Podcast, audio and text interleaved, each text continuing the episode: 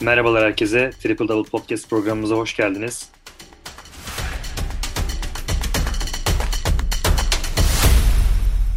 Merhaba Mustafa. Merhaba Ahmet. Bu bölümde Mustafa ile birlikte 2011 senesinde şampiyon olan Texas ekibi Dallas Mavericks'in kadrosunu değerlendireceğiz. Batı'da playofflarda Portland Lakers ve Oklahoma'yı yenildikten sonra finale gelmişti Dallas. Finalde de rakipleri LeBron Wade ve başlı Miami Heat'ti. E, o efsane kadroyu da 4-2 ile elemeyi başarmışlardı. Texas ekibinin çok görkemli bir galibiyetiydi. Seri kazanışıydı. Neler düşünüyorsun Mustafa Dallas'ın bu kadrosu hakkında? Başlayalım istersen.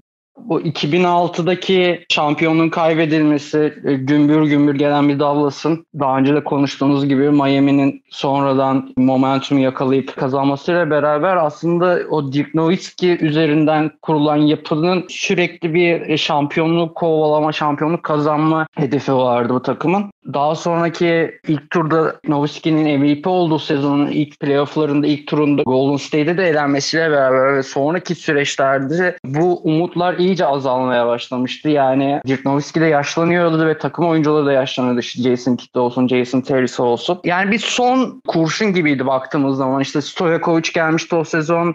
Jason Kidd vardı. Yani yaşını almış. Ryan Cardinal gibi bir adam bile vardı yani. 33 yaşında olan. Yani tam bir şey veteranlar topluluğu gibiydi. Hadi son bir iş için der gibi hani evet. e, Amerika Hollywood filmlerinde olur ya o tarz bir şey. Ya normal sezonda yani Dallas gayet iyiydi. Yani baktığımız zaman Rick Carlisle'ın oyun prensibi içerisinde iki kısa temelli hep oynadılar. İşte bu Jason Kidd Jason Terry, e, J.J. Baraya üçlüsü üzerinden dönen bir yapı da vardı. İşte bunların arasına Rodrik Boboa bugün Anadolu Efes'te e, forma terleten Rodrik Boboa da var. Yani evet. Dominic Jones'ta falan Corey Brewer var. Yani Deshaun Stevenson'ın daha böyle hani şu andaki gördüğümüz gibi biraz da artık kanat oyuncusu gibi kullanma prensiplerini de gördük. Normal sezonda bir de Rick Carlisle'ın aslında çok pozitif oyunuyla beraber biraz da aslında 2010'larla beraber oyunun değişimini gördük. Yani kısa temelli oyunun güzel örneklerini sergilemişlerdi ve hani Dirk Nowitzki'nin etrafına aslında baktığımız zaman çok yönlü oyuncuları koymaya özen gösterdiler. Bir de Rick Carlisle'ın Dwayne Casey, Terry Stotts ve Darren Armstrong olmak üzere 3 önemli yardımcısı da vardı vardı. Bugün Terry Stotts Portland, Trevor Arizers'ın, Dwayne Casey de Detroit'in başında. Yani baktığımız zaman bu kadro normal sezonda gayet iyi tamamlıyor ama şampiyonluk şeyleri çok daha düşüktü. Baktığımız zaman evet, San Antonio... 57-25 ile bitirmişlerdi hatta. İkinci sırada bitirmişlerdi evet. Güneybatı. San Antonio'ya evet. kıyasla evet haklısın.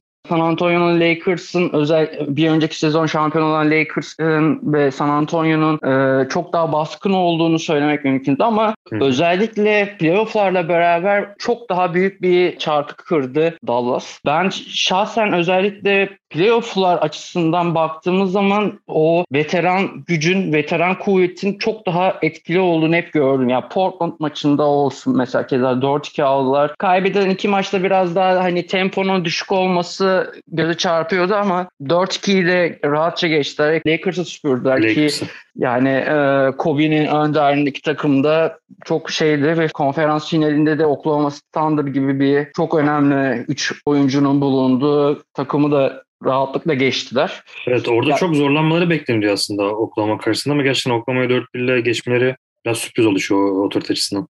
Ya Çünkü çok şey, güçlü bir ekipti Oklahoma. Evet evet. Çünkü şöyle bir durum vardı. Fiziksel bir takımdı Oklahoma. Aslında birazdan e, yani Miami karşısındaki oyununu da biraz da aslında benzer bir durum söz konusu oldu. Bunun temel sebebi bir Kevin Durant, James Harden ve Russell Westbrook gibi bir yapıda Ibaka'sı olsun, Nick Collison gibi oyuncuları olsun aslında biraz daha eski tip bir oyun oynuyorlardı baktığımız zaman. Yani Dallas'taki oyununda çok daha hani kısa yani Jason Kidd ve Jason Terry gibi oyuncu, J.J. Barra gibi kısaların olduğu olduğu oyunda çok biraz daha hızlı bir şekilde rakip yarı sahaya çabucak konumlanıyorlardı. Yani baktığımız zaman normalde bu takımın fiziksel anlamda ezileceğini düşünürken aksine çok daha güç koyduğunu, çok daha tempoyla beraber rakipleri oyunlarını bozduğunu hep gördük. Oklahoma City ile oynadıkları konferans finalinde. Finalde ise işte ben geçtiğimiz aylarda izledim bütün maçları baştan sona tekrardan. Özellikle 3. maçla beraber 3 ve 4. maçla beraber şöyle bir durum söz konusu. Miami inanılmaz fizik takım saha içerisinde. Ama J.J. Barea ile başlıyordu. Jason Terry ve J.J. Barea ile beraber ve Miami'nin aslında baktığımız zaman bu tempoyu bozmak için çok uğraştığını görüyoruz ama Dallas özellikle hücumda çok hızlı hareket ettiğini ve hani yarı sahaya çabucak akut skoru üretme konusunda çok daha hızlı ve etkili olduğunu görmeye başladık. Nowitzki'ye karşı bir savunma da yapamadılar hiçbir şekilde.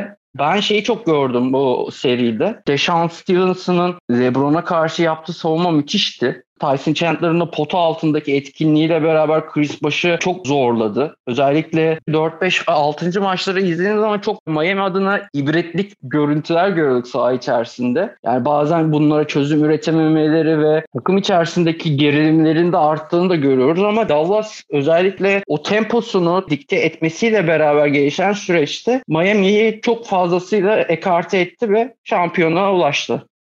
Dallas'ta gerçekten güzel bir sezondu. Şampiyon olmayan birçok isim şampiyonluk kazandı. Nowitzki'den tut Jason Kidd'e kadar, AJ Stojankovic'e kadar. American Airlines e, Center'da oynuyor Dallas Mavericks e, maçlarını ve şampiyonluğu da kazandılar o sene. Ekleyeceğim bir şey var Mustafa Dallas'ın bu şampiyonluğuyla ilgili? Tarihin gördüğü en sürpriz ve en duygu dolu şampiyonluklardan evet. bir tanesiydi. Yani Dirk Nowitzki için, Jason Kidd için yani çok özel şampiyonluklardı bu. Ondan sonraki süreçlerde hani e, kariyerlerini şampiyonlukla tamamlamaları ve bunlarda aktif rol oynamalarıyla beraber gerçekten tarihi önemli bir noktaya eriştiğini söyleyebiliriz rahatlıkla Dallas'ın bu şampiyonluğunu. Katılıyorum ben de sana. Biz dinlediğiniz için çok teşekkür ederiz. Kendinize iyi bakın. Hoşçakalın. Hoşçakalın.